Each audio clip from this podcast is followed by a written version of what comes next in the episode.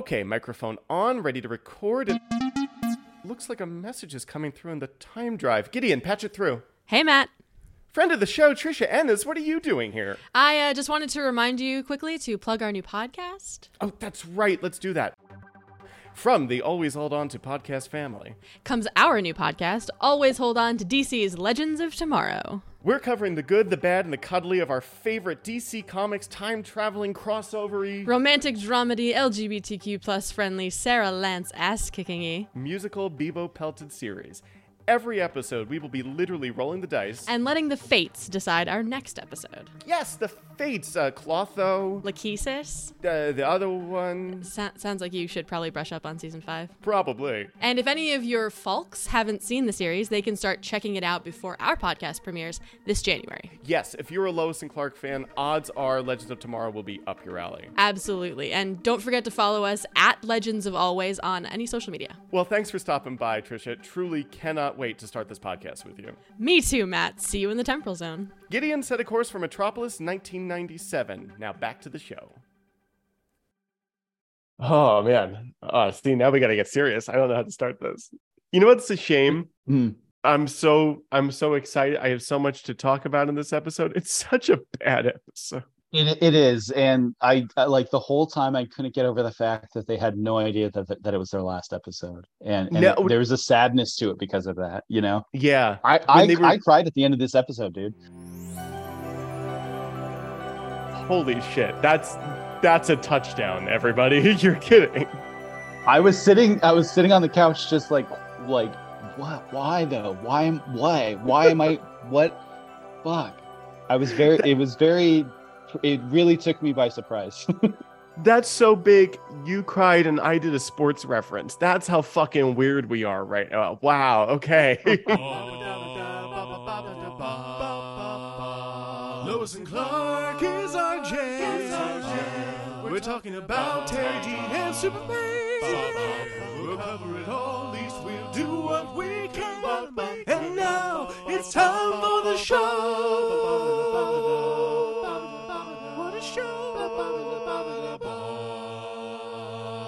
Welcome back to Lois and Clark, the new podcast with Superman. I'm Matt Truex. I'm Ryan Francis Wright.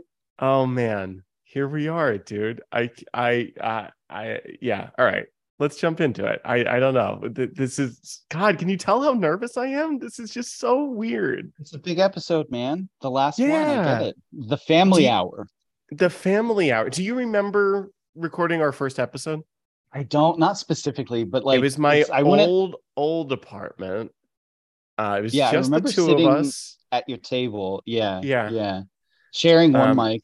sharing one that. mic, listening. It was, we started by listening to this theme song. Yeah, We we didn't even have a name for the show yet. I wanted to call it Falcon Around, but knew that no one would that. ever find it with that name. yeah, yeah. Yeah, man, that was just like When you came up with Lois and Clark, I was like, oh, nice. fine. That'll I still Kat asked me the other day, what does it mean with the Clark with the D? I'm like, I don't really know. I don't I don't know. We've been Lois and Clark.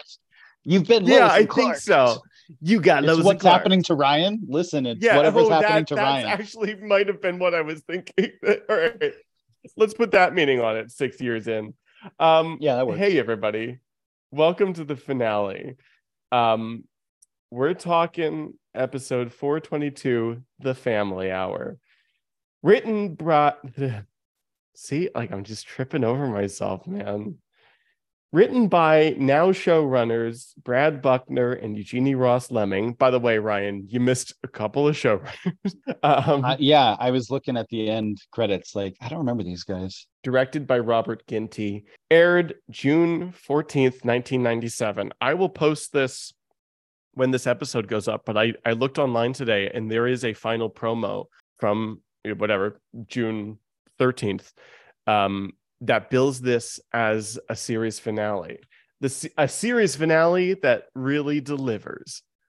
And like one of the shots in the series finale is them looking over the bassinet. I'm like, fuck you, you know? Like- Yeah, yeah. Wow. Okay, whatever you say. I mean- dare you? At least at least there was like a, a- an emotional beat with with the kid at the end. with Uh, with, that at the end, yes. cliffhanger, but still. We'll we'll get into what the plans were for that too. I'd Can't love to get your thoughts on that. Um, um, can we play a little ratings watch here real quick? Sounds fun. Lay it on me. All right. I no, it's uh, you have to play. Um, I'm going to give you the Nielsen ratings for the previous two episodes, and then you have to guess one last time um, what the rating was for this episode. So, two episodes ago, you got a 4.6 million, down from a down from 12 or so earlier in the From season. the- okay. What what was Um, it? The last episode we watched? The last was like episode twelve was ish. probably like 15 ish. Okay. Okay. in That that, range, right. which was which was middling like for season two, you know, which was Okay. like fine. Um, so 4.6 episode before 4.4 million. So I'm gonna tell you it got a bit of a series finale bump. So four point six. You said. 4.6, 4.4, I'm gonna say it jumped back up to nine, maybe ten. 9 million. Yeah. You're incredibly yeah. generous. It got a 4.9. Oh wow. Yeah. Damn. What what changed?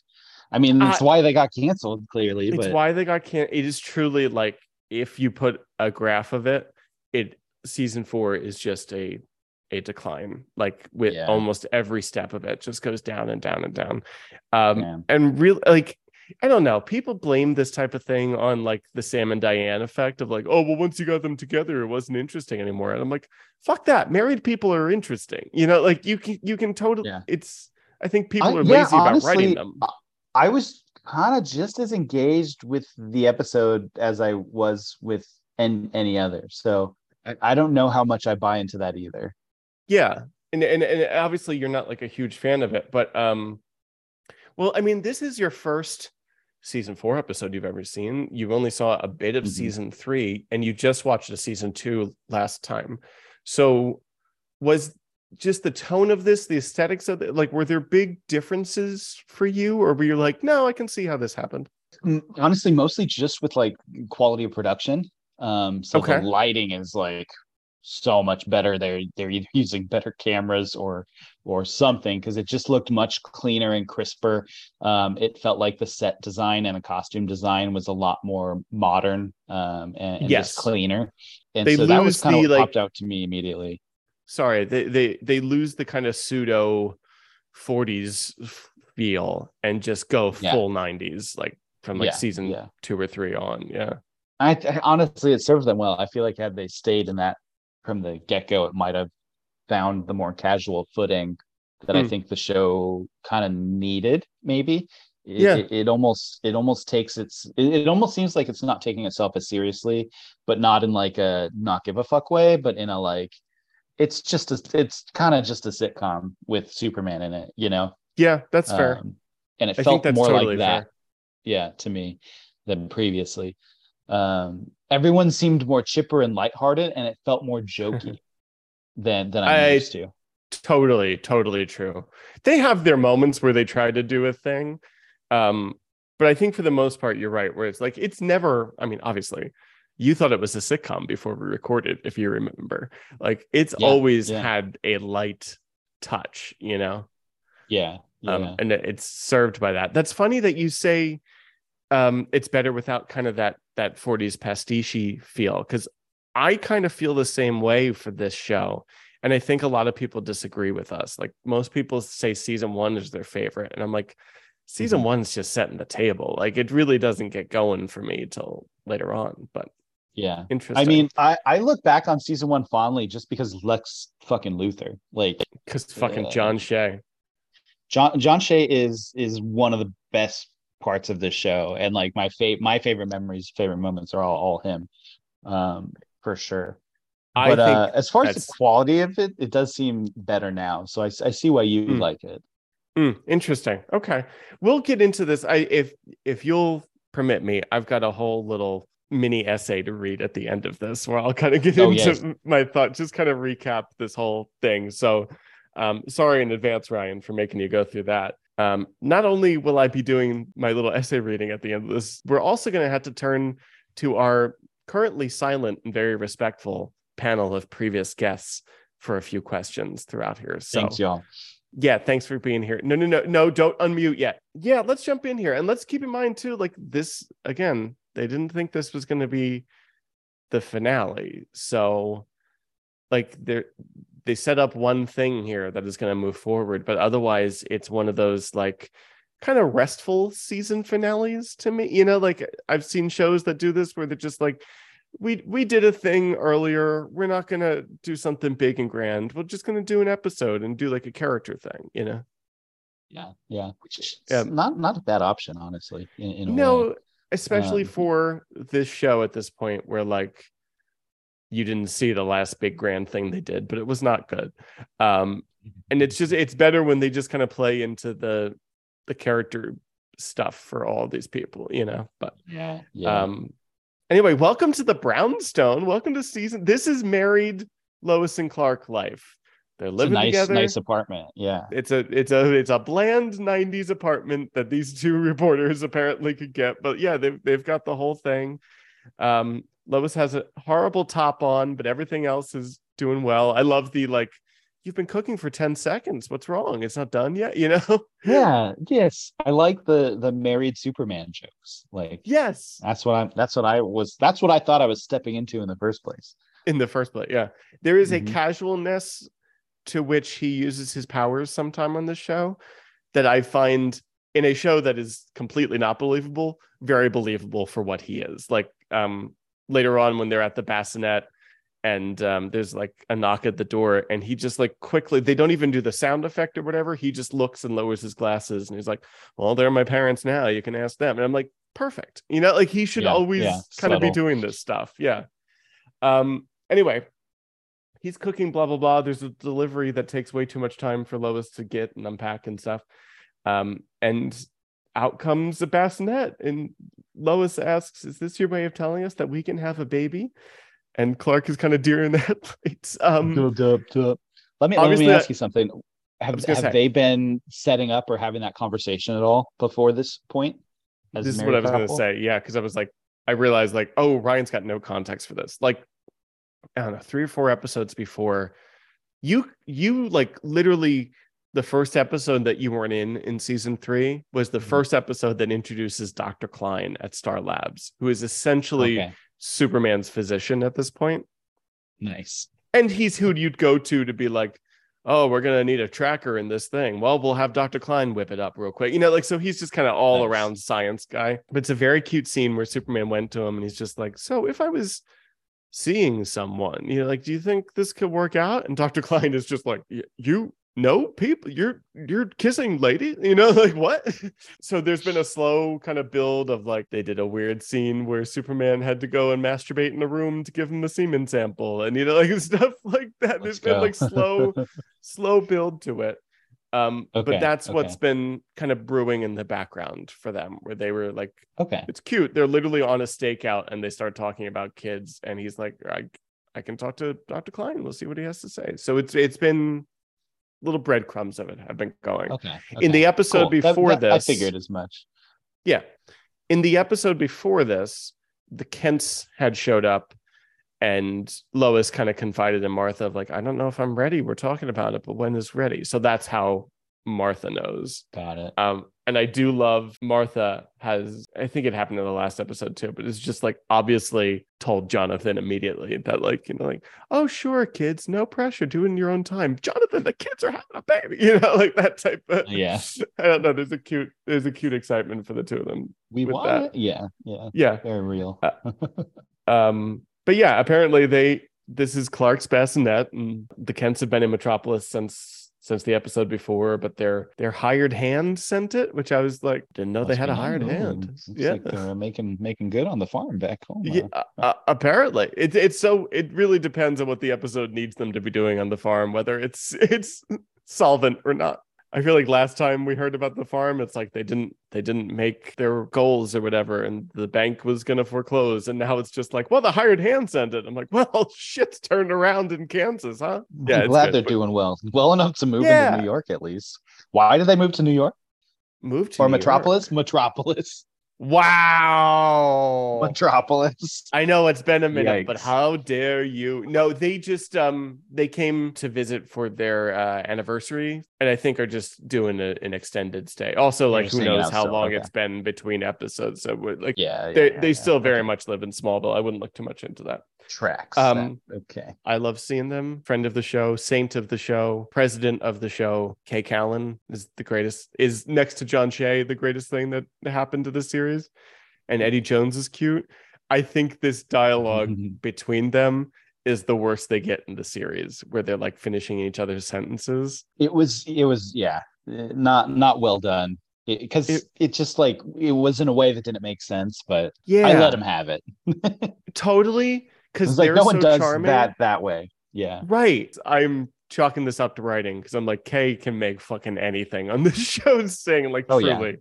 I Um, wouldn't blame and- and either of them for that. yes, so can Eddie, but it's just felt so like we're gonna finish each other's Sentences, sandwiches, right. It- and and also we're gonna keep talking and saying things independently, but never talk over each. other and always give that little gap before the next person talks. And it, like that type of thing where I'm like, just talk over each other, like just o- overlap this a little bit. And I, I'm sure they might were directed out, to yeah. do it as is, but uh, Oh yeah, whatever. yeah. Anyway, one moment that felt bad to them, but I think it's time to meet our final villain of the series. And what a villain he was.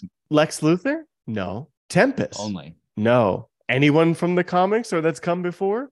No. It's fucking Fathead. So okay. So this was not like a brainiac thing or anything. No. Okay. Didn't didn't think so, but I was like, they're not doing brainiac shittily, right? no, cool. I'm I'm literally just thinking of this as we're talking. The only thing this is kind of like is the Ultra Humanite, who was uh, a mad scientist who eventually became or went into the body of an ape and kept doing bad things and whatever. But like that's giving them a lot of credit. This is just a one-off, unique, original villain that is kind of pointless. His voice was uh real good. Really lined Real up. weird. Yeah, as Yeah. good as his makeup, I thought. Yeah, Christ, Great makeup. Who did the makeup on this? Is that Rick Baker? but that big fucking like butthead Sinestro thing, like I just oh god, I hate it. I hate looking at it.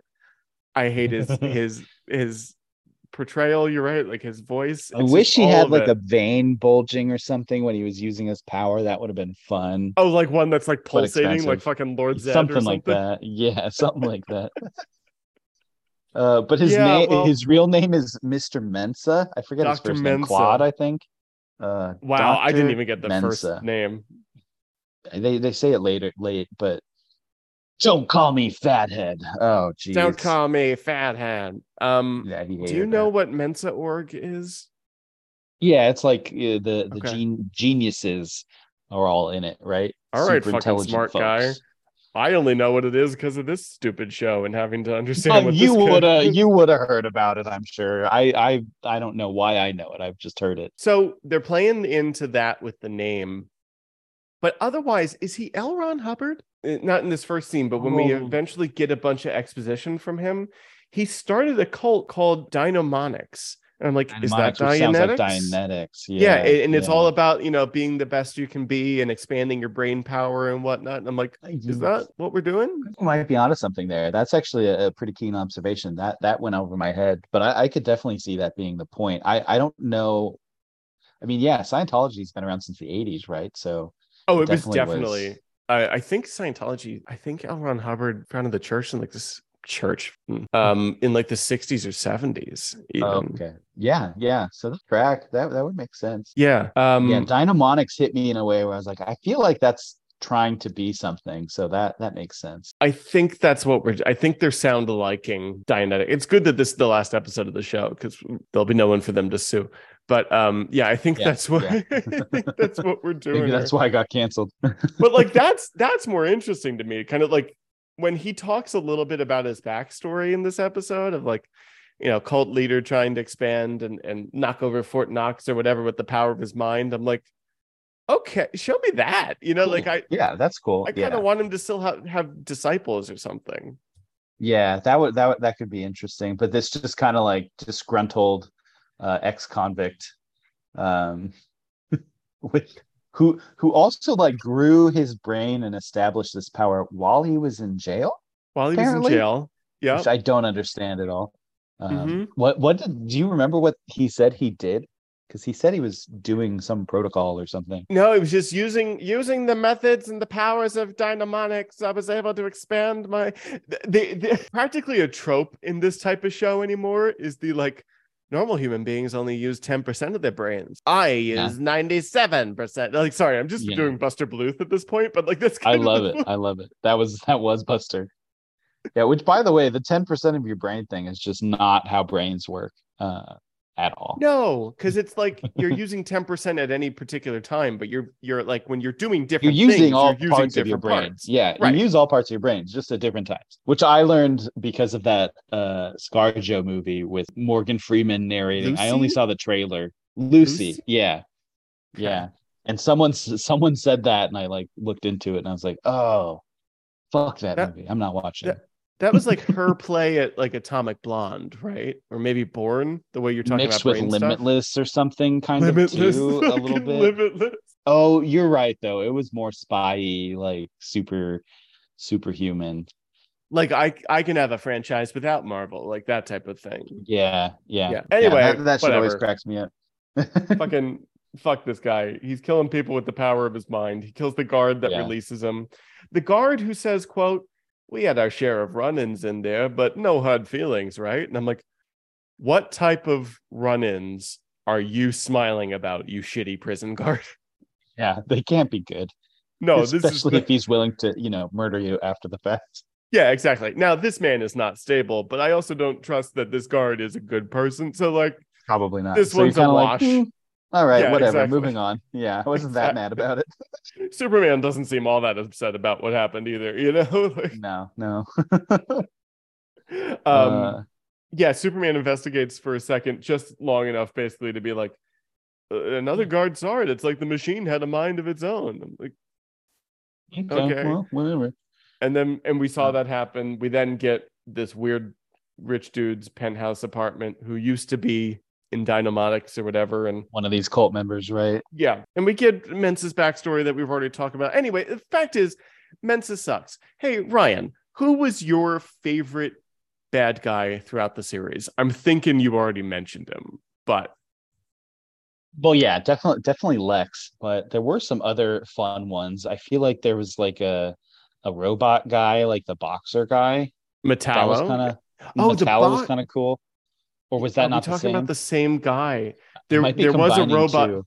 Yeah, there was the robot boxer that Sam Lane met or made in like the Yeah. first season, Yeah. and then there was Metallo who was kryptonite powered and was dating Lois's sister and stuff. Yeah, those I remember those episodes were cool. Um, wasn't there like a gang boss around for a few episodes, or was he just around like a little Yeah, bit? Peter Boyle and then Bruce Campbell as the churches. Yeah, That's right. Yeah, they were good. running. Oh intergang. no, but but the the toy maker, dude, the toy maker was pretty epic too. Ah, Mr. Jefferson, Yeah, yeah. love him. That yeah, those are pretty good. My responses are certainly well documented at this point, but let's turn to the panel. Hey guys, who is your favorite villain throughout the series? Zach Moore here from Always On to Smallville. Congratulations, Matt, on finishing your coverage of Lois and Clark, the new adventures of Superman. I too will one day finish my coverage of Smallville. so I look forward to this day for myself. But congrats, man. It's been a journey. Hands down, Lex Luthor. John Shea is phenomenal. Um, he is just in another show. He's on another level. you know, he at, what John Glover is to Smallville, John Shea is to Lois and Clark. Just his presence, it's magnetic. You can't take your eyes off him. He's also playing a Lex Luthor straight out of the comic books that we almost never see, right? Smallville being a prequel, right? It's, it's a little bit different, but like this is Lex Luthor, established, respected businessman in Metropolis. The law can't touch him. All his schemes are, you know, behind the scenes, and Superman has his suspicions but can never pin anything on him. He's frustrated that everybody loves him so much. That is what's so great about Lex Luthor, right? He, he's the untouchable establishment, red tape protected guy. And to see that play out over a whole season, sure, he had little schemes here and there, then they come to a head at the end of the first season. And those are my favorite episodes of the show, the, two part uh, season finale of season one. And if John Shea had not wanted to leave the show, that who knows if we have gotten that epic kind of conclusion. That's the only real complaint about him is he's not there more. But him leaving led to that great conclusion, and hey, all credit to him for coming back in various forms over the course of the show. Uh, but to great success. Whenever he came back, it was such a joy. I'm Daniela Rod. Well, the first one that comes to mind is obviously Tempus, but ultimately, I would say for me it's Lex. He was so well established in season one, and he had those reoccurring appearances in other seasons. So I like that there was always this, you know, presence or shadow of him during all of the four seasons during the, the whole course of the show. This is Lorianne Collins, bidding a fond and final farewell to the Lois and Clark podcast. I want to thank you for having me on as a guest to discuss this crazy show. Onwards and upwards. So, for me, it was Lex just edging out Tempus. You know, I just love John Shea's performance that when I rewatch episodes now, the more I love him. So, Lex all the way for me. Hello, Rob here again from All Star Super Fan Podcast. The easy answer is John Shea as Lex Luthor. I still believe he is the best Lex Luthor ever. Special mention though to Larry Smiley. I feel like a lot of people are going to be talking about Lex and Tempus today. Not a lot of love for Larry Smiley, who nearly brought about the end of life on Earth with his crazy Noah's Ark machine in that one episode in season 3. OMG, pour one out for Mr. Larry Smiley. I'm Chris Bartolucci. My favorite villain is actually Mindy Church, and I'll tell you why. So, the episode, we have a lot to talk about, where the ending, where you realize that she is not some dumb ditzy blonde, she's actually a brilliant criminal, and I like love the idea of a woman using, you know, being a ditzy blonde, her sexuality, all that stuff to like fool everybody and you know she becomes the head of Intergang, and I just think that is such a badass thing. And if I ever write a screenplay or a novel, I have inspiration to write a character who does that because I just think it's so awesome, and I wish the series had done a lot more with her. I think they could have had a lot of fun with, you know, maybe if she had a number two that you know she does like drops the ditzy voice. If we saw her go back and forth between like oh the ditziness and then like the badass um, mastermind would have been really fun, and I wish they did more with it. I'm Joe Stefanelli. My favorite villain of the series, I mean, everyone is going to say this, uh, but I have to say it's Tempus. It has to be. You know, John Shea, Lex Luthor is right there, but Tempus is definitely my favorite. Hi, this is Alan Burke from All Star Superfan Podcast. The Lois and Clark version of Lex Luthor is my all time favourite depiction of the character, and quite frankly, I don't think anyone will ever play the part better than John Shea, who not only perfectly exuded Lex's suave charm, wit, and cunning, but also his frightening narcissism and terrifying psychopathic nature. In his own words, brava, brava. Those don't seem like they've been pre-recorded at all. No, it's not. When we've went through all the trouble to have everybody here in the room with us, you know. I, I've got one more comment on this penthouse scene too, with this guy on the on the uh, stationary bike because it, it cracked me up. Did you notice the Looney Tunes sound uh, sound effect for when he starts making Oh. the bike go fast? i didn't was- specifically, but that's because there is so much of that at the end of season four these days that it's like probably just like it's mute to me anymore. That's hilarious. It was like right out of a WB. Oh, oh, Mhm. cartoon. I see. Yep, they had it on. They had it on on deck. yeah, ready to go. they have It made it made there. me laugh out loud, like hard. I I laughed really hard at that because I was like, really? anymore they do the type of thing where like if anybody like if like a villain you know like quickly gets into Lois Lane's face or whatever they'll do like a you know like they'll do that type of thing they'll be like you know the villain trying to pay off a guy and the guy being like no no I can't I can't I can't watching with the wad of cash coming into frame like oh I can you know like it's just gotten so so very cartoonish at this point That's that like goofy. again I I understand why the sitcom vibe resonates with people somewhere, like why so many people get that idea because it's not not there. Can you even say the villain plot at this point is ever the A story? Because it's definitely the B story in this for me, right? Not really. Well, yeah, Yeah. I don't know. No, because I guess the A story. Shit, what is the A story? The baby stuff It's and got- telling it's gotta be the baby stuff. It's definitely more impactful. Hey, you'd never met Sam Lane before. Did you have any idea who the fuck this? Like, how long did it take you to figure out who this guy that was walking with Lois was? I was confused, and my first note was, you know, have I met Mr. Lane before? Lois's dad? I You've met him as another actor. That's what it was. Okay, yeah, because because you he he made Metallo, right? He, not Or the Metallo, boxer, but the the robot boxer. boxer. Yes. Yeah, yeah. So so I remembered we met him there, but I didn't recognize him. So that that makes more sense to me now because I was like, whatever. It's not like I'm good at remembering any of this anyway. um, no, you met him. Excuse me. You've met Sam Lane and you've met Ellen Lane technically before, but she was played. Not this. she was played right? by Okay. a former Lois Lane in a scene briefly at the season one finale when Lois was about to marry Lex. You have not met either of these two actors in these roles. And they are the ones they came in like mid for the Christmas episode of season three. They were Okay. introduced and they've been her parents since then.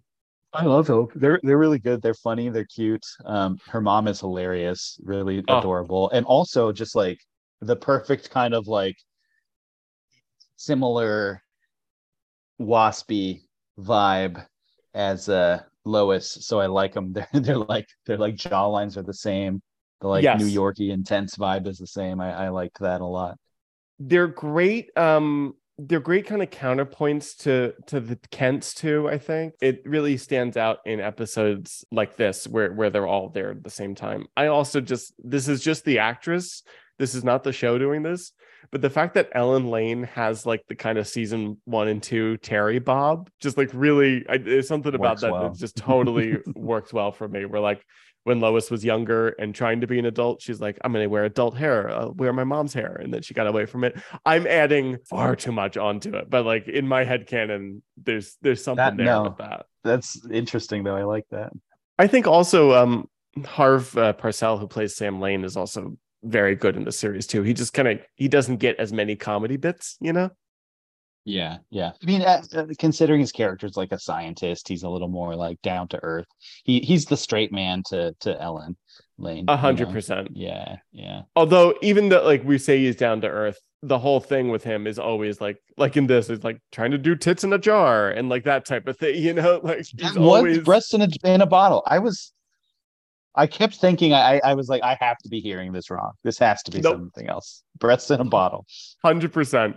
And like last Wow. time he was trying to get Jonathan to invest in like plastic lips and stuff like that. Like he's just always trying to do weird shit. The bummer be gone in this episode. You know, like his whole I do like yeah. later on his lab is just plastered with like all his old gimmicky shit that feels like it was in an ad at the back of a comic book, you know, like that. Yeah, yeah. Like Smite probably doesn't work. Yeah.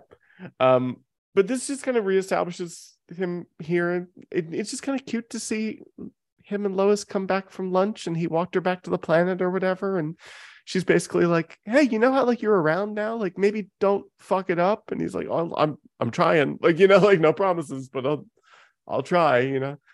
Um, yeah, yeah, which is sweet.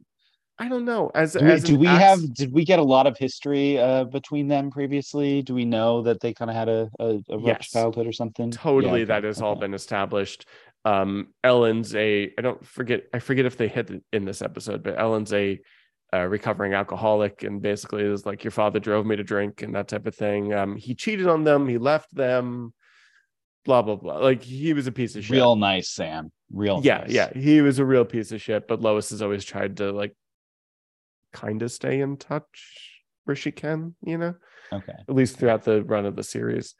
Um, but uh, anyway, Sam fucks off. Jimmy comes to tell them. Jimmy too, sorry, comes to tell them Dude, he about was it. he was chipper as fuck today too. Like He was very just happy. like so smiley in this episode. I was like, He's what got a cute so little back and about? forth with with He just- Lois. he- you know, He just knows he's you know not supposed to be there, and so he's like, I'm getting away with it.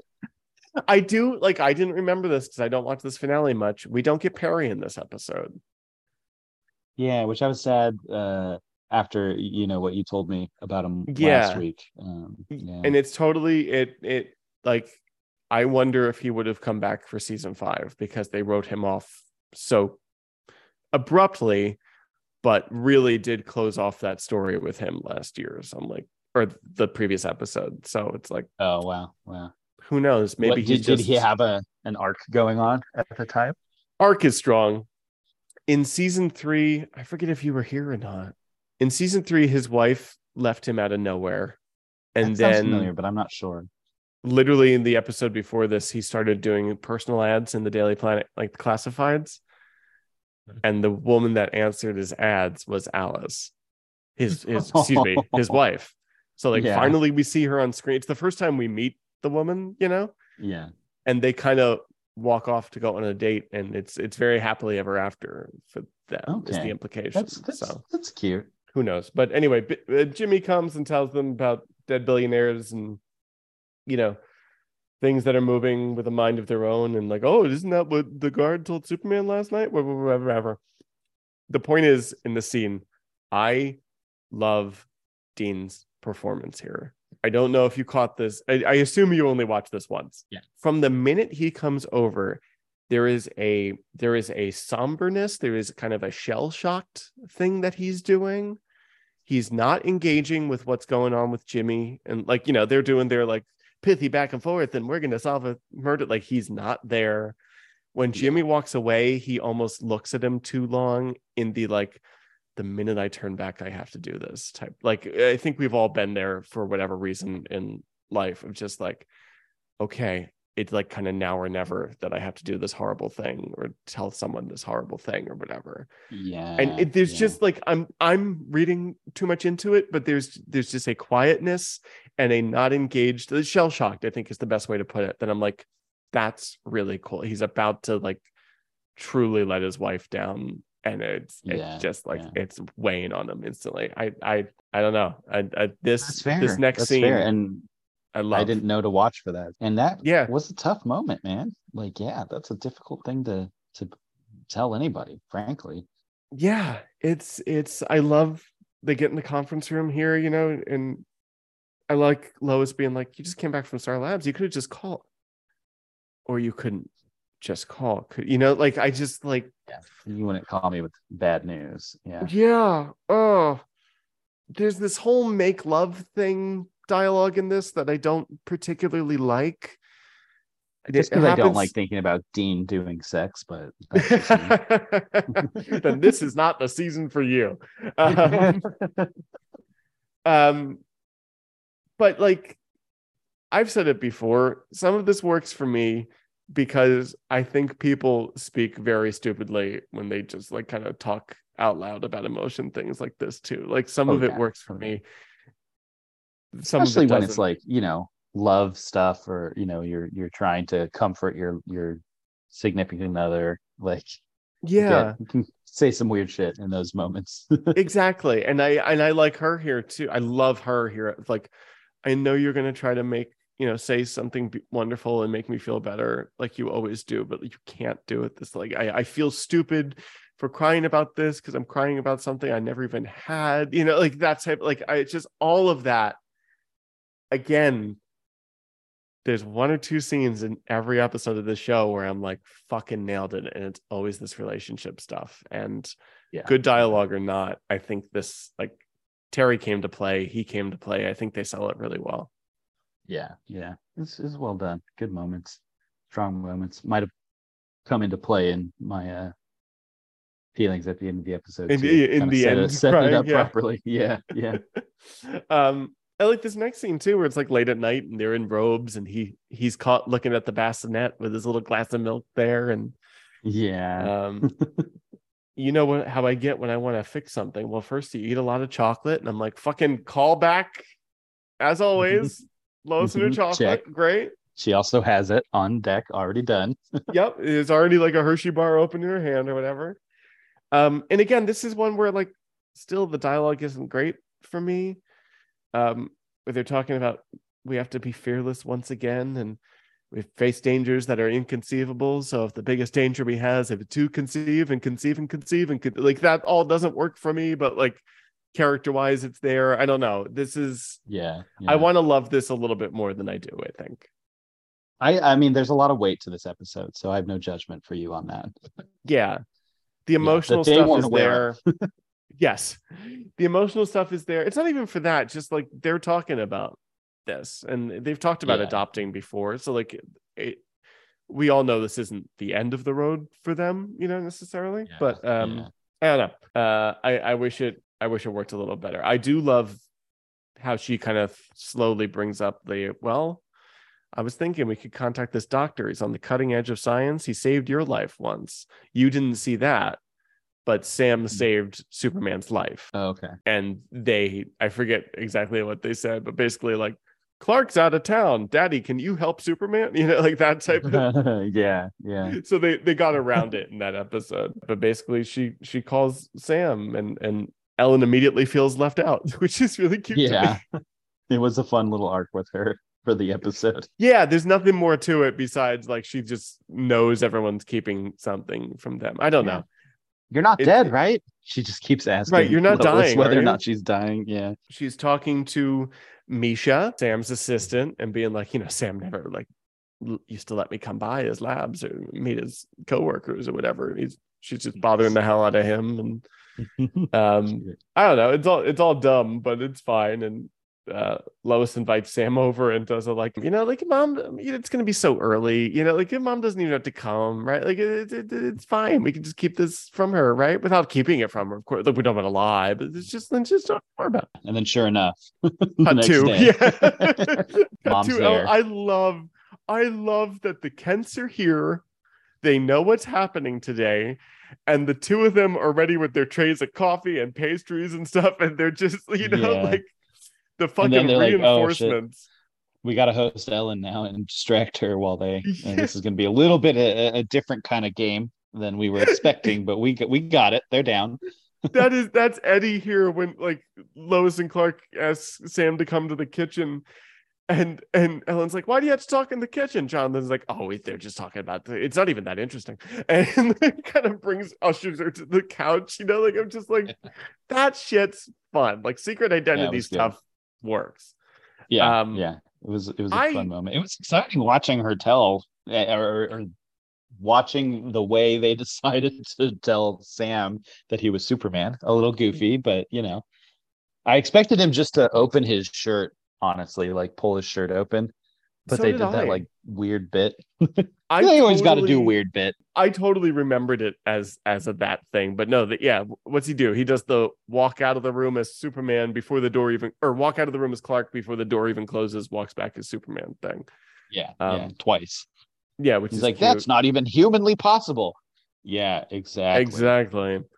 um, I think they gave it enough uh, gravity here for what the show is in you know in keeping with the Yeah. tone of the series. Um, Yeah, it definitely Just- worked. And and you know, Sam's reaction kind of helps a lot. Like he was definitely surprised by it and and like also I think a little intimidated by it all. yes intimidated um has literally just heard that like this is a dangerous secret you know that type of thing it's just like yeah. and again when he goes back outside he is just like kind of shocked he's he's just stunned silent uh ellen immediately knows there's something up i love did you catch this line as ellen's leaving where she's like martha don't forget to send me the recipe for those turnovers do you bake no not really it's just like she's just like like what why she's just saying being shit nice. that she feels yeah. like she should, yeah, to get through the scene, you know, because everyone else is being so fake. I don't know. It just, yeah. Yeah. it was a funny little moment to me. It is I- funny. I didn't More catch that. character than I thought. Do you think it's weird that they bought this back ultimately? That they like wiped Sam's mind at the end of this?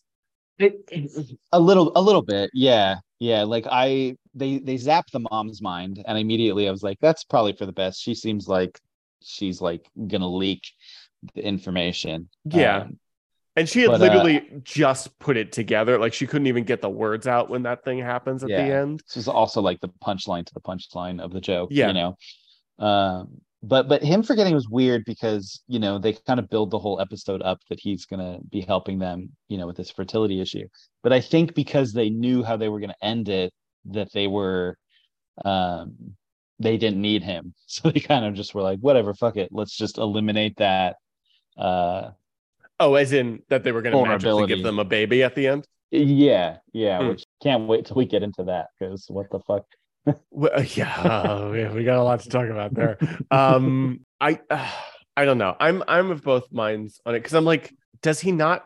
Do they not have to instantly know about this? You know, come the first scene of season five, theoretically, when this Yeah. baby just showed up with a Superman blanket. I don't know. Here's my question to you, and and to you, panel. If not that the Lanes are gonna find out about the secret, what do you think definitely would have happened in season five? I'm gonna have to pause this and think about that for a moment. Okay, I'm back. I think they would have found out they could have kids, and Tempus would have returned. Even I was pitching for Lex to return by the time the show ended, because uh, it needed an injection of better villains desperately. I believe the story would have evolved not around them having a baby, but around adopting one. I always felt this show was very pro adoption. Um, so I think that ultimately would have been it, that Clark would have lived up to the standards that Jonathan and Martha Kent gave to him, and he and Lois would have then adopted a child. I don't necessarily think that child would have been from another planet, but I think they would have adopted. But I hope that they would have written Teri's pregnancy into the show and they would have had their own baby. And I think it would have been really cool to see them kind of navigate that. I really, really think we didn't, you know, we missed out on, on watching Lois be a mom because, again, I think that would have been really fun to play. I guess I'll go ahead and predict they, they would have uh, brought in more characters with comic book names that had nothing in common with the comic book characters the names came from. I'm looking at you, Deathstroke and Vixen. Uh, and then, you know, I guess on a more serious and note, more of a hopeful note, uh, they would have gotten advance notice enough to wrap up the series with, with a true series finale. What that would have looked like, I don't know. Well, you bring Tempus back for a big series finale, the H.G. Wells time travel sort of thing. You, you go through other episodes. These are all ideas, right? These are more these are more speculations than what I think would have definitely happened. But I always imagined the story of season 5 would start out with the baby arc, and we would find out that H.G. Wells brought them the baby, which is their biological child from the future, and he's trying, trying to protect it from Tempus, and Tempus trying to kill Superman's infant, and therefore uh, for them never being able to create Utopia. One of the things that the fan fiction uh, writers over the years have often come up with is the idea that Lex would team up with Tempus in some way. Uh, would love to have seen a few more comic villains just before we go. Maybe finally, once and for all, a Brainiac. Who knows? What else could have happened? I don't know. I, I think it also would have been cool if if they incorporated like the ship and the globe in season five. Like, you know, Clark, if you're hearing this message, that means that I have a grandson or a granddaughter, and blah blah blah, whatever else like message from Krypton we, we could have gotten. Would have liked to see Lois and Clark struggle to balance their professional lives with being new parents, and to see them eventually come into their own, only for the baby to be taken away and for that loss to be explored. During this period of loss, I would have liked for Perry to reveal that he has known Clark's secret for some time and to be there to support both Lois and Clark equally. you know, maybe another cast member, like a Ron Troupe, a Steve Lombard, somebody like that to kind of flesh out the cast, then maybe you can let Jimmy Olsen in on the secret, right? Because then, the, because if you let Jimmy know, and then maybe even Perry at this point, right? There's no fun secret identity stuff of the Daily Planet, which you which you need. To me, you always need that with somebody, with some characters. If Lois knows, there's got to be other people around you. You got to keep the secret from. So if you bring in a Steve Lombard or a Ron Troupe, then you can let Jimmy know, and then he has to run interference on them. So see, now I'm just speculating. But at least we have this podcast. All great points. Ryan, any thoughts? Yeah, I mean, I'm kind of, I'm kind of definitely thinking it's, it's going to be a, a more complex baby situation that leads the, than we're Yeah. immediately led to believe. Probably some strings attached to that baby. Uh, I don't know where it came from. You know, Let's- so I- let's I mean, get I'm to just that. intrigued to know. Yeah. yeah, Um, let's get to that at the okay. Let's let's let's put a pin in that. Um Okay. uh, the the only thoughts I have for season five are are baby related too, because that's like Yeah, obviously the yeah. only kind of thread that's that's dangling That there. That left. Yeah. that and if Perry's gone, what I've always wanted to see and what we actually got an episode about in this season was editor in chief Lois Lane Ooh, that's that would be fun too. would be like well would like deserved and a good like if you know it's your final season move, you know? Yeah, yeah, kind of like uh, tying tying off her her life arc with a little bow, and I, I like that. Mhm. Yeah, exactly. Um, anyway, whatever. Meanwhile, by the way, Mensa's been going around terrorizing people. He he has a past connection to Misha and was like fucking with him on computers. Um, uh, he he the next day after the Sam thing, he like uh steals the gun of a guard with an armored car and tries to take the car, but Superman stops it. But once again, it moved like it had a mind of its own. Blah. Mhm. Well, Um, he was stealing some gold then. Yeah, yeah. Yeah. And it suddenly back at the Daily Planet, like Lois is on top of it immediately. She's just like, wow, all this shit is happening, going off by itself, just as Klaus Mensa was released. I must be the same thing. Like that just felt, even for this show, a little easy, clue wise. She's really good, Matt. yeah, apparently. Yeah. I forget if Jimmy brought up Mensa to them at all, too. But he, it's just he like, might have i i just take that they're gonna figure it out for granted at this point so i Yeah. never pay that much attention to that anymore. I'm just like oh now they're yeah it's the it's about act three. They're figuring it out. Cool. They're they're getting the information they need somehow. Um, yeah yeah i don't know. I just like maybe jimmy had mentioned it but it just felt like um that name came out of lois's mouth out of nowhere. I'm like do you even all right whatever it said, how do you know it was claude right. Yeah. This is again where like ellen shows up and just like hi just making sure everything's fine. You're not dying right? You know like hitting that yeah whole thing yeah. again.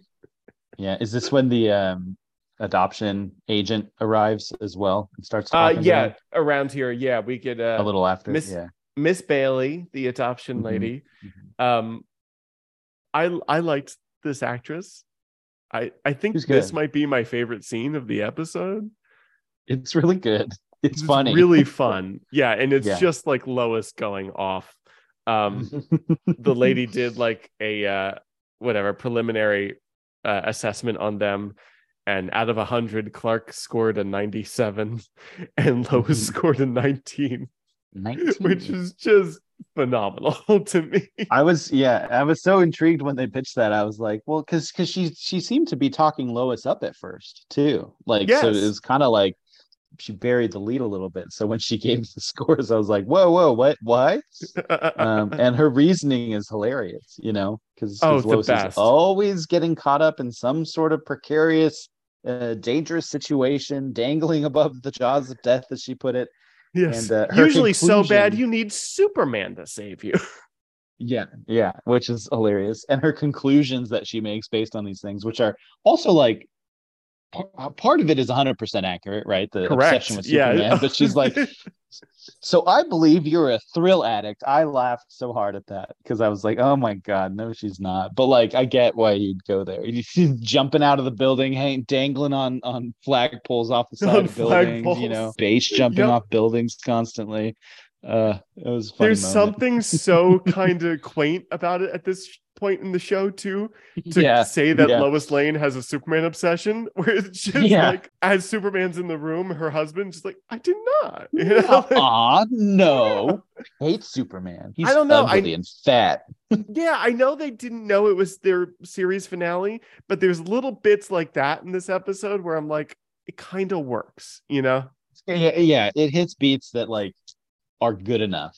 Uh, considering Yes. shows shows were not nailing endings at that time anyway. You Oh know, Christ, no. No, are they are they today either? Anyway, it's a hard thing to do.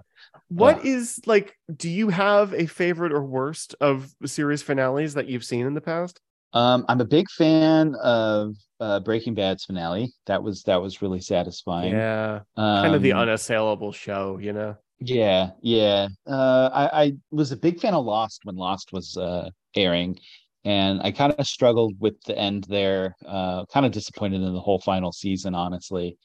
Um, That's kind and, of the general for the consensus on that too, right? yeah, yeah. I think generally people were a little disappointed for for different reasons. There are some that kind of misinterpret the show in general, which frustrate me. There are, a lot, but but that's not really the. I I- just think it was a little cavalier uh leaf Okay. thrown together by the writers. I feel like they kind of didn't really deliver, but you know, The only full episode of Lost I've seen is the finale, so I, I have no real. you should watch the way. pilot. Pilot's really really good. Oh, I might have seen the pilot.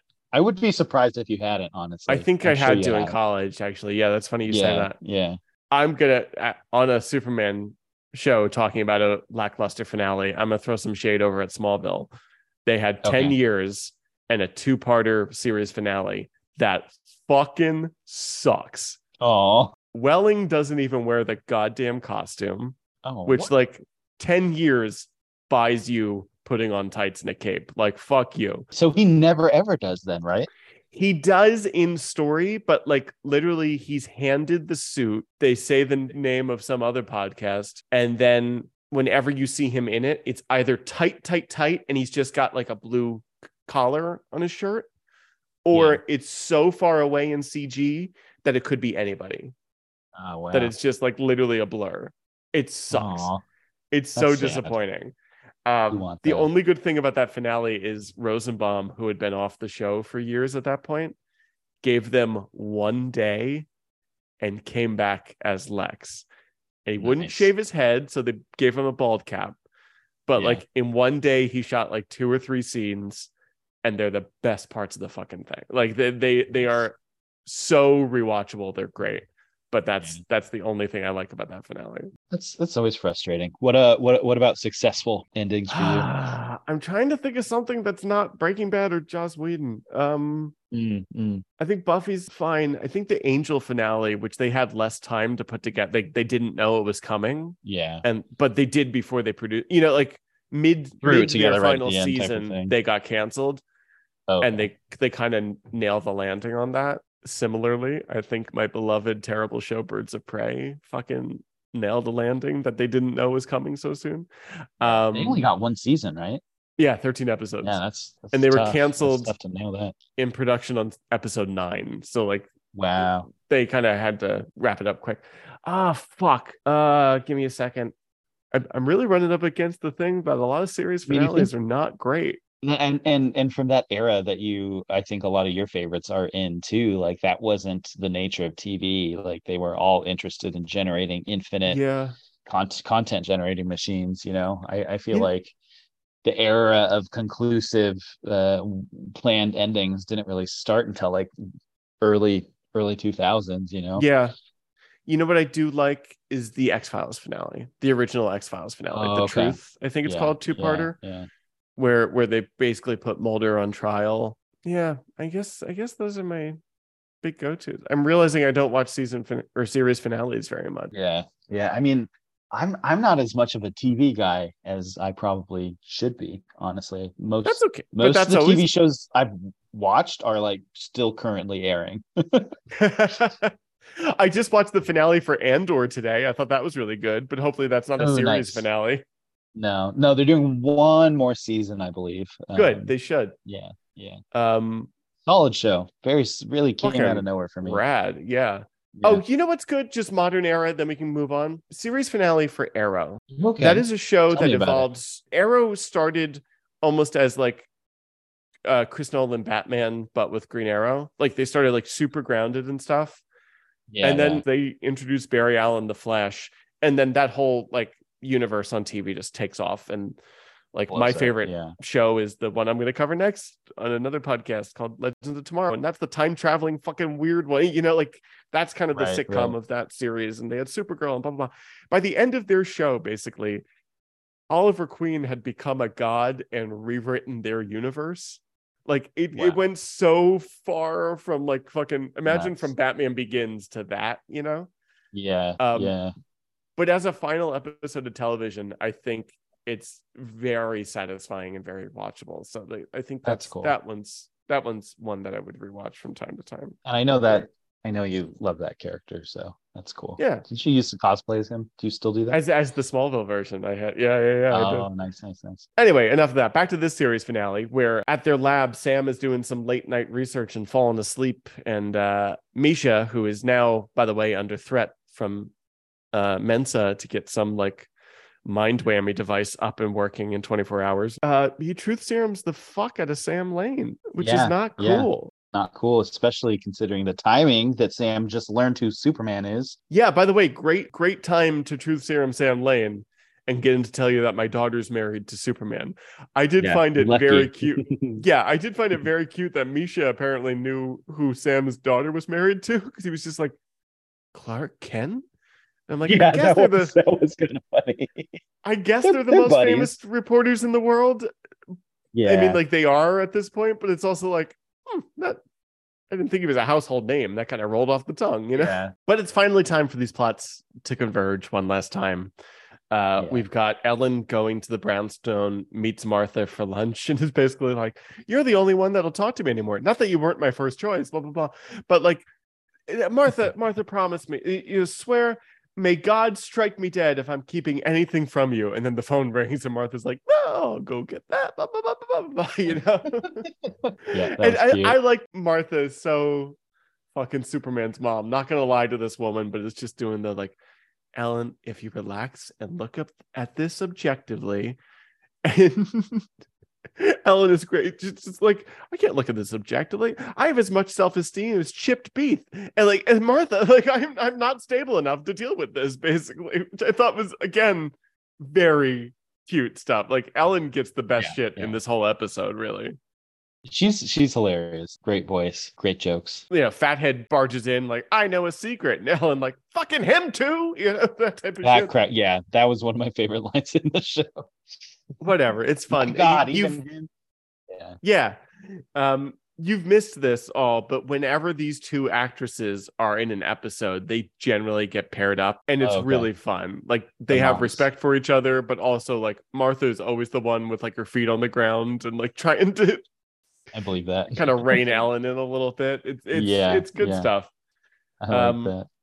But now Misha's got he's got the moms, he's got Sam, and he's about to have Jonathan tied up. Uh, and he's gonna help Fathead steal a bunch of gold bullion and whatever. It, it, it's Whatever he's trying to do, it's never super duper clear as usual. yeah, we get him riding. He's he's trying to Fort Knox. He's trying to Goldfinger the bank, basically, Metropolis. yeah. Before we get that, almost our last quiet scene between Lois and Clark in this whole series, where Lois is kind of dejected after the the interview with the adoption agency lady, and it's just like, what? Like no one with a risky job gets to have a kid? yeah, not even police officers. Like, come on. Yeah, exactly. And and Clark doing the like, you know, this is why I love you, you because you'll never give up, and like we'll we'll figure it out. Blah blah blah blah blah. It just, I don't know.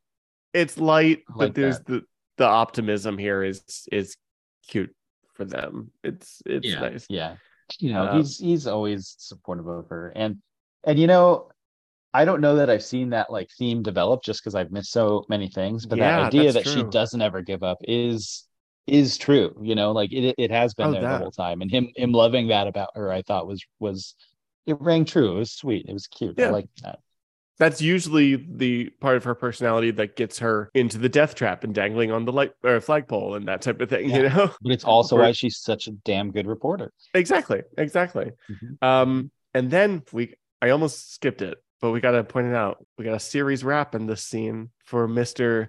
James Bartholomew Olson too. Which just Um, once again, so enthusiastically happy to be here. Yeah, just to be hanging out and doing like before and after pictures with Mensa. One is just like this actor's headshot, and the next is him with the big stupid. Big brain. I have to point out too, like he's in his final scene in his most worn shirt. He wears this fucking like pleated uh gray shirt so many times in the series. He got a stupid Yeah. necklace on, and just like this is classic 90s Jimmy right here. Nice. Well, good Yeah. good for him. He he did good. I still can't remember his name or where he came from, but but thank you for your service, James Olson. Off you go. yeah, well done. Well done. Meanwhile, the super hearing at the New Troy Bank and alarms going off. It's fucking chaos down there too. Like cars are flipped over and burning. I'm like, how Yeah. the fuck did he do this? Mensa comes out. He's pull- pushing all the bullion. He does a magneto with the bullet. Did you catch that? Yeah, yeah, which was fun. I there was something comedic about him just like casually pushing the bullion out himself to me. Just, I- just I felt thought so really just like, huh, duh, duh, duh, all right. I- I thought you'd be able to- Superman just cross arms staring at him like, Yes. uh, uh, uh. I don't think this is gonna. I also like your powers won't work on me. Like, yeah, I thought so. So that's why I got all your fucking parent. You know, like that's Mhm. something kind of fun to me about Oh. that. And uh thankfully, though, this is how thin this episode is. Like, the parents Yeah. talk to him for two seconds, and Misha's like, "All right, I'll flip and help you guys, and you know, whatever." And Yeah. he's putting the radio up. Like, they're doing a It's all fine. Superman ultrasonic frequency that only he can hear, which I'll always love. yeah, Um, yeah. but basically like the parents are faking getting getting like gassed um but also uh sam tells superman who tells lois who's inexplicably there at the crime scene Yeah, I didn't notice that, man. Why, Yeah, why was she there?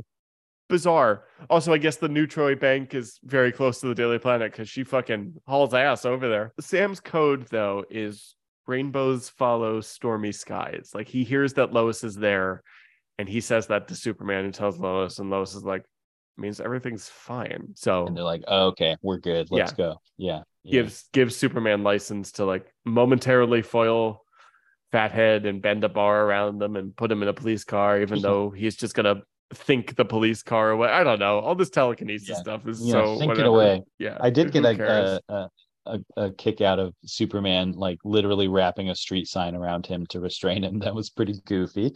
we get that, and then after this, in this next scene where like Mensa's using the the bummer be gone thing that we've barely talked about, um, Yeah. the big mind control device, we get a Which Superman. question, question was me was Misha implying that that was two things, or was he purposefully putting that on Mensa to fuck with him?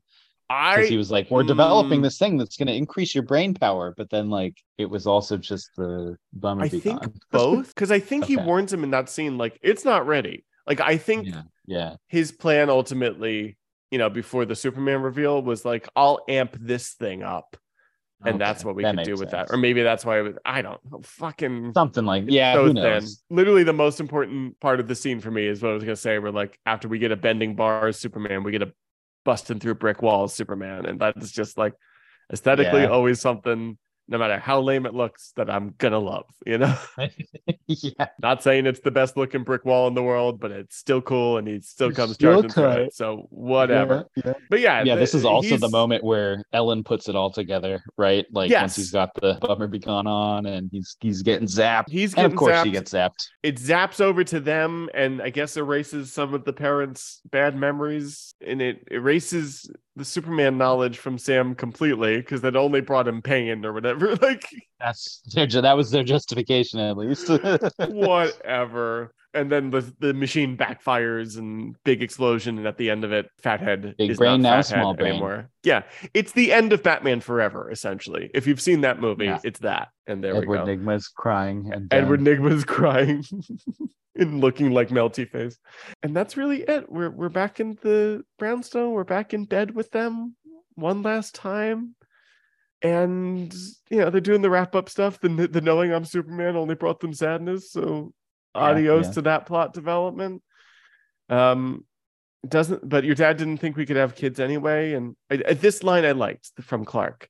We live the impossible and children are brought about by love and that has to be possible for us yeah. and he starts super hearing and can't believe like as you're watching this do you have any guess of what's about to happen No, no, I thought that was it. Like I thought Just we were them bed, closing on yeah. them in bed. Yeah, yeah. do you have any memory of being spoiled by this by the way No, I mean va- vaguely. I feel like I knew there was going to be a kid.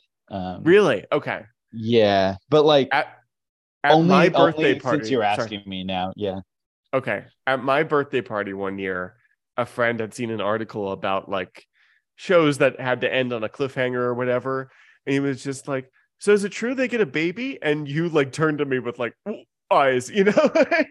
I don't remember that. Luckily. and I was like, dude, fucking fuck, you know?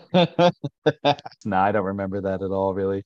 I kind of knew Um, then I could bank on you forgetting everything that we talked about that night, but oh, I'm still, sure. I'm sure. yeah, that makes sense. they walked down yeah, here. where Matt? Where the fuck did this baby come from? Okay. Okay. Okay. What what what are they trying to do? So basically, what you missed, a part of the show that you missed was the new Krypton arc, where the royalty that had survived Krypton's explosion, basically, they were off world at the time, have been living on like a space station and founded New Krypton. There was a coup going on, blah, blah, blah, blah, blah. They came back to Earth basically to get Lord Kal-El, to get Clark and bring him back to them.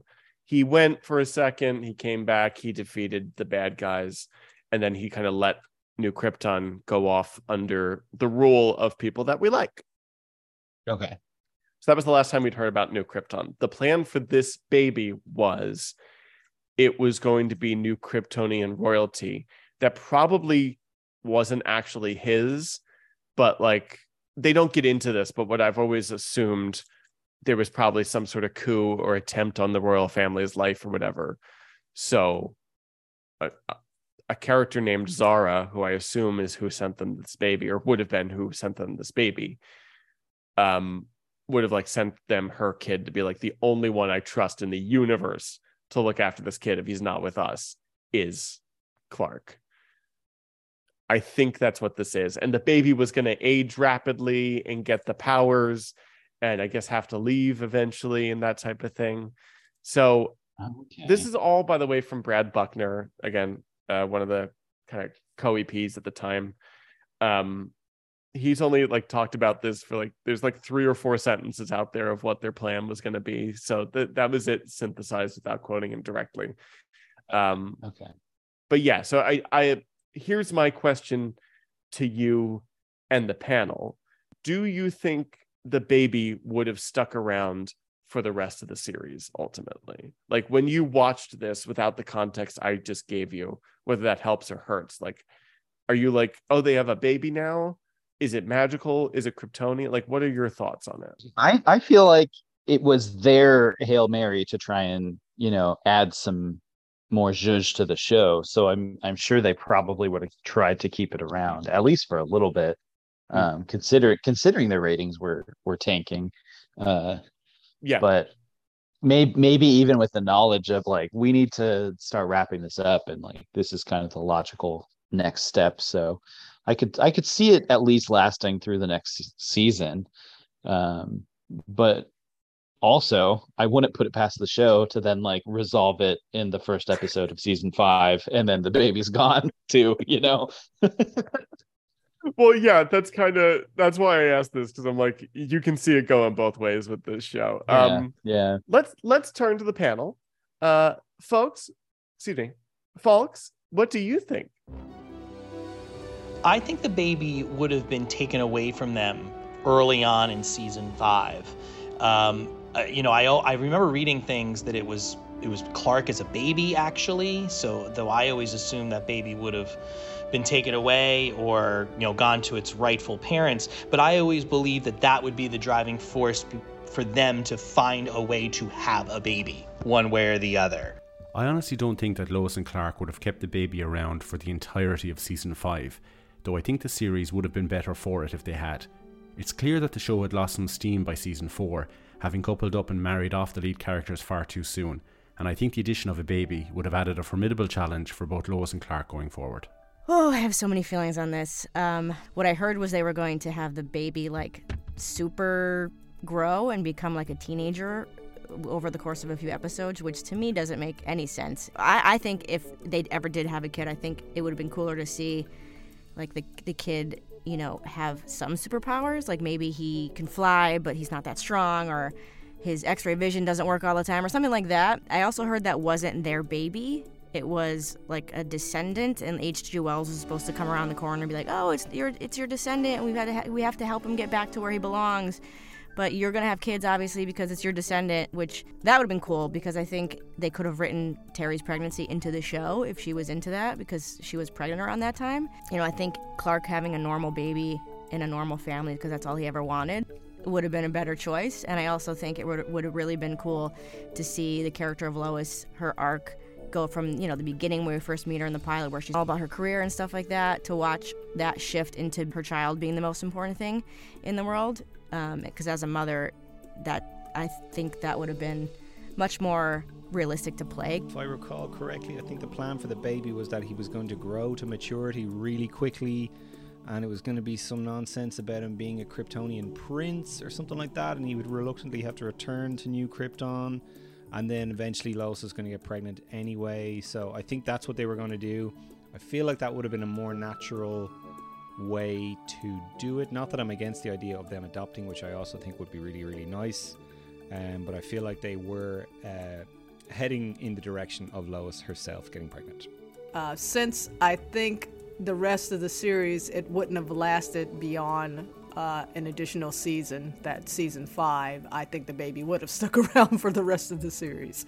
So yeah, I couldn't envision the show going on past season five. Um, it, it was struggling with season four, and while I did want to see it, uh, maybe for the best. I would say no. I, think they would have wrapped up the baby. You know, they started to do these two and three part stories in the, in the latter half of the show.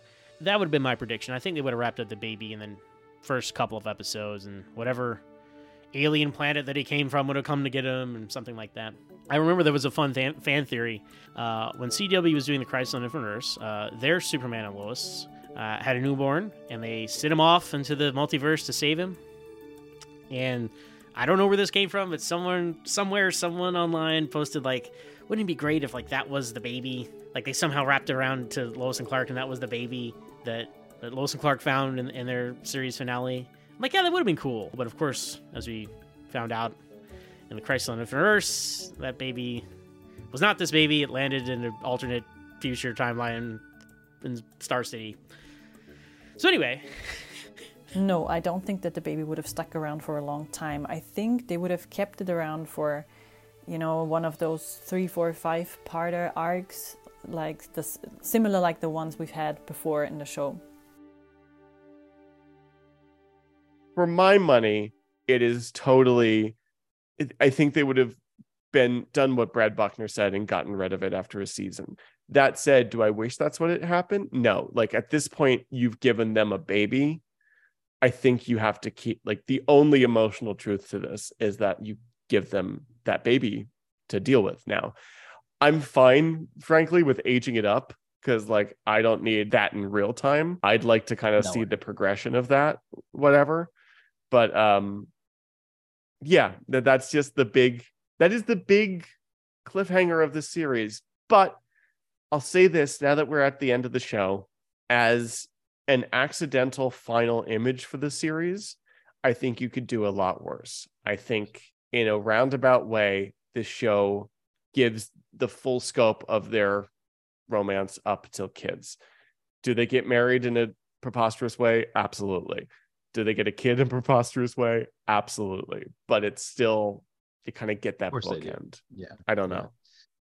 Yeah, I, I don't think they could have looked into a better accidental ending than this because Yeah. um like you're saying it does it's the logical next step right so it it it feels conclusive it feels earned but it you know it also has that quality of like implying continued story so it could have gone either way Exactly. the Uh, adventure doesn't wild. end, but you can choose to believe they had their happily ever after with their kid after this, and and that's that's the that's the end of the show, man. that's it man wow Um, is is there like um standard or, or canon for whether or not they ever have kids in like the comics or yeah, now a there thing? is. like it was not a thing at the time, so that would have been kind of like the marriage, which happened in the comics at the same time as the show, which we've talked about at length here. This was kind of a revolutionary idea then.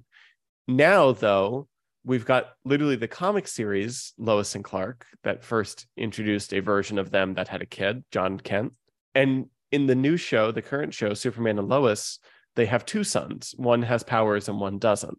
okay So it's it's kind of established lore. The interesting thing on that show in the comic, though, is that um, John in the comics and then uh, uh, what is his name? John and Jordan on the show are their biological children okay yeah and and we've talked about it a bit this season but like i kind of like the idea that they can't have biological kids because he's not of this alien, world yeah you know yeah yeah Um, yeah i feel like there's plenty to explore on both sides of that yeah if you don't give them a biological kid or do what they did here you don't get to have a superpowered kid which honestly why bother? You know, like so I kind of Yeah. get it both Yeah. ways, you know.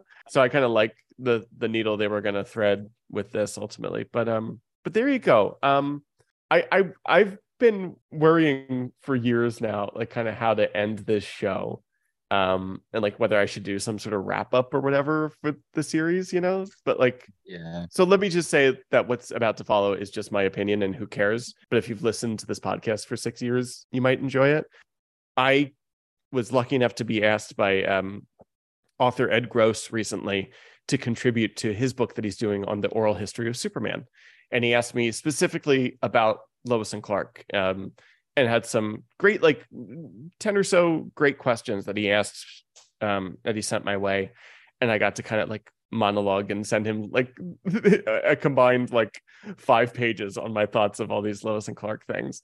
Um, I have no idea how much of that is going to wind up in that book ultimately when it comes out. Maybe we'll do a like little Lois and Clark special and and talk to him or something about it. But in the meantime, I've just kind of adapted some of my responses there and put this together. So, Ryan, forgive me, but if you'll indulge, I'm gonna I'm gonna read this here real quick.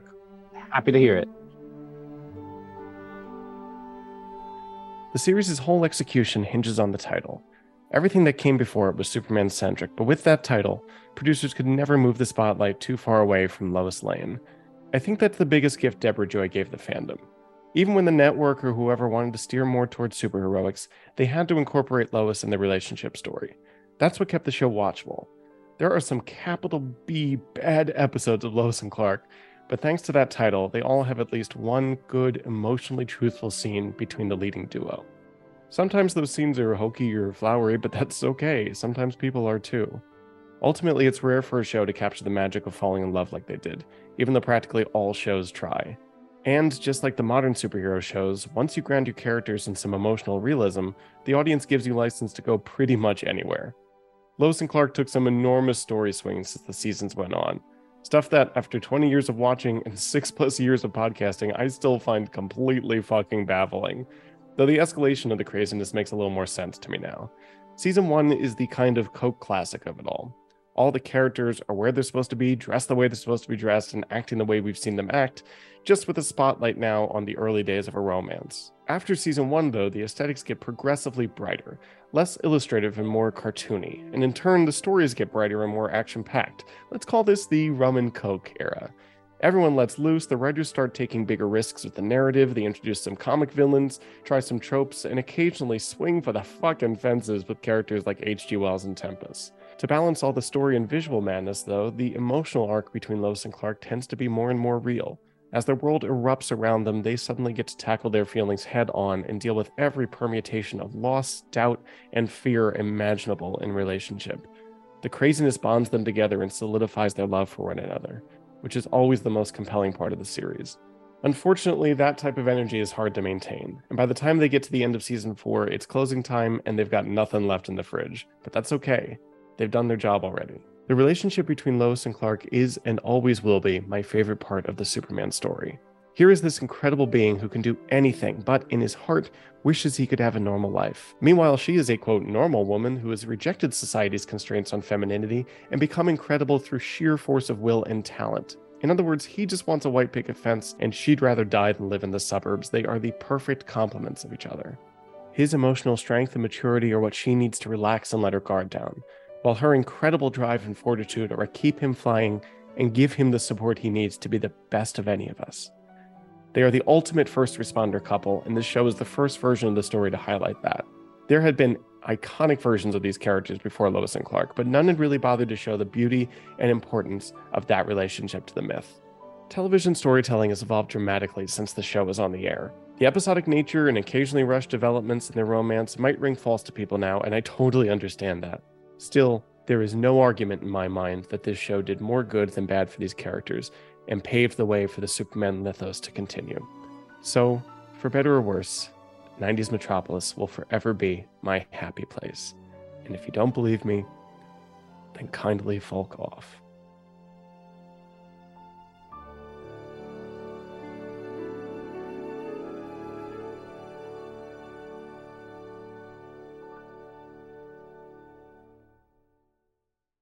That's what I got. That's what six years of podcasting gets you. Nice.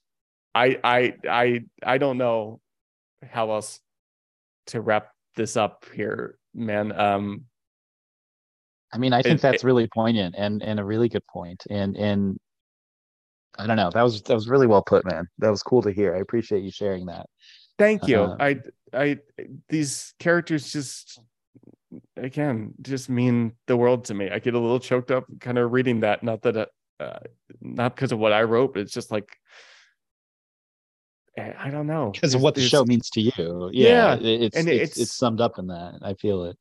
I'm so lucky that this show that I loved was just a part of this ongoing mythos. You know, they, they say that DC is kind of our modern mythology, and I, I totally subscribe to that. And and the fact that um, this can be my favorite version, and Smallville or Man of Steel or Christopher Reeve movies are, are out there too for other people to love is is so cool to me. But like, I think what I just said is the reason that this show appealed to me so much and why I wanted to podcast about it. And it's so fucking daffy that I had to bring someone along and just be like, look how fucking weird this is sometimes. And I thank you so much for being that guy, man. Yeah, man. I'm glad. I'm I'm glad to to be a part of it. I'm sorry I wasn't here the whole time. I wish I could have been.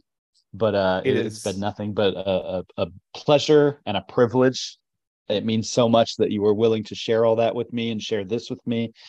Um, I I feel like I have come a long way since the beginning in Oh, God, understanding yeah. and respecting fan fandom and Oh, that too. Yeah, absolutely. personal sp- perspective on anything and and being a fan of anything and and I don't think I could have ever uh gotten there without doing this to start frankly and and I'm Hmm. really glad because I feel like I'm a, a better person for it so thank you No, hey, like this is we could just be thanking each other the whole time. But um yeah, I don't know. This this it sounds dumb because I like I will always say it's just a fucking podcast. It doesn't matter. I get that. But this has been an incredible experience for me all around. Um, it has given me an excuse to share a part of myself that I I honestly wouldn't have been very comfortable sharing before this. You know, the part of me that can fall in love with a show like this and just know that it's stupid, but unapologetically be like, yeah, but it's the best thing in the world. You know, like um I don't know. Yeah. I, I I grew up kind of kind of having to to hide those things and um that's that's just not a part of my life anymore and now I get to to share it and and see the responses from people. You know, we never had a huge audience, but but we have dedicated listeners who tell me that they listen to the podcast when they go for a walk every day. And like, dude, truly still most of the emails that I get are addressed to the both of us. Like people oh you know, like you you you are the glory days of the podcast, you know. Um yeah well I think people really appreciated your um like you said kind of willingness to go along and jump in and and assess this through your own lens, you know. yeah, Um yeah but it I mean it brought us closer together as friends and it, it, Yeah, it gave us an excuse to hang out when we were recording every week and yeah go get yeah. subs more or so than we whatever. would have we're both very uh reclusive hermit-esque uh, characters so yes I, I we- do think it helps we've totally gotten just un uncountably worse at that since we've been doing the podcast together. But truly, pandemic it, didn't it- help the pandemic didn't help, but it just it brought it brought us so close together. It brought me a handful of genuine friends that I will now hang out with or or talk to daily or whatever too, which which I I never would have imagined going into this, but I am so goddamn thankful for. I don't know. I think all of this to say, like, listeners, do a podcast. You know, like if you enjoyed this, holy shit, it's so easy. If we could do it, you've heard how terrible the sound quality is for this show throughout the years. Like there is the barrier for entry is so low, and there is- Mhm. there's so much good to be had from it. Um, and just do it you don't like there's no reason to not do it there like we're not trying to get a bazillion listeners like No. I, I think i think the fact that anyone has and can enjoy this at all is is the reward in and of itself and and frankly like like you're saying matt the ability to express this love and this passion in an unadulterated, unapologetic way, I think is worth worth doing it for anyone who who who feels like exploring something like this uh, with with a friend or even by themselves. Like it's I it- totally. yeah, awesome. Man. Sorry, we're we're talking. Our Zoom's getting worse. I think. Um, but yeah, I totally agree. Go into it for yourself. Do not plan on monetizing the fucking thing. Just go in and talk about something you want to talk about with by yourself or with people that you want to talk about it with. And and there's no there's no badness there. Like the the great part for me is all of the best parts of this are carrying on for me. Like I've got always hold on to DC's Legends of Tomorrow coming up. Probably these characters going to come up at some point, and and the DC mythos that I love in general. We have we have sister shows at this point. We've got the All Star Superfan podcasts that that are fucking killing it, and I can't wait to ride their coattails and always hold on to Smallville's coattails and everybody else for the, the rest of time to keep me talking about Superman uh, whenever I want to. And there will be more Lois and Clark specials too in the future, I'm sure. So, um, you know, I don't know. This isn't this is goodbye for now, but but stay subscribed and uh and keep an eye to the sky. We will we will be back again. As a final note, I'd like to say thanks to all the listeners and contributors to this wonderful podcast. Not just the people who really like the show, uh, but especially to you, Matt. You have reawakened and re energized my love for this wonderful series, and I'm more convinced than ever that this is indeed the very best version of Superman. It's been a privilege to contribute to this wonderful podcast over the last two years. To go from being a casual listener in the early days of the show, when I would often listen to relax and to clear my head as my wife and I struggled with IVF, to finally being invited on as a guest and regular contributor has been an honour that I shall never forget. I was, you know, familiar with it and had seen enough of it and, and had seen, you know, bits and pieces on, you know, TNT and stuff over the years, but it just been like, oh yeah, Lois and Clark. Maybe I'll talk about that one day because I'm going to do this Smallville podcast. But then, you know, we've emailed back and forth and became aware of each other and guests on each other's podcasts. Then over the years have become dear friends. And uh, I really, really uh, cherish our friendship. And uh, it's, it's been, uh, it's been great to, uh, to make friends of fandom like you, man. So congratulations on finishing the show. Huge thanks for creating the podcast and therefore creating the opportunity to find new acquaintances and to connect with other humans across the world. Isn't that what the spirit of Superman is all about? This feeling of being full of hope for a better tomorrow. We are all blinded by the flaws in the shows we grew up with, especially that one great show that blinds us forever. To share my love for this incredible show with you and your listeners has been one of the great privileges of my life, and the memories will last me a lifetime. Thank you for inviting me into this world, for inspiring me to start my own podcast, and for leading the way for All Star Superfan. I'm honoured to call you a true friend. If this is all too cheesy, please feel free to cut it all out. You don't have to use that, Matt. I guess just one thing left to do. So, once again, thank you, listeners. The folks out there that have uh, been joining the party all this time, both on mic and off. Thank you, Ryan, for spending so much time watching a TV show you did not want to watch, and and for coming along and um, and for Lois and Clark. I'm Matt Truex. I'm Ryan Francis Wright. I'm Zach Moore. I'm Joe Stefanelli. I'm Daniela Rod. Ah, I'm Perry White. I'm Chris Bartolucci. I'm Rob O'Connor. I'm Laurianne Collins. From me, Alan Burke, for the final time. Folk off, everybody. Folk off. Folk off, everybody. Folk off, everybody. Folk off. Folk off, everybody. Folk off. And folk off, everybody. Folk off, everybody. Thank you, and folk off, everybody.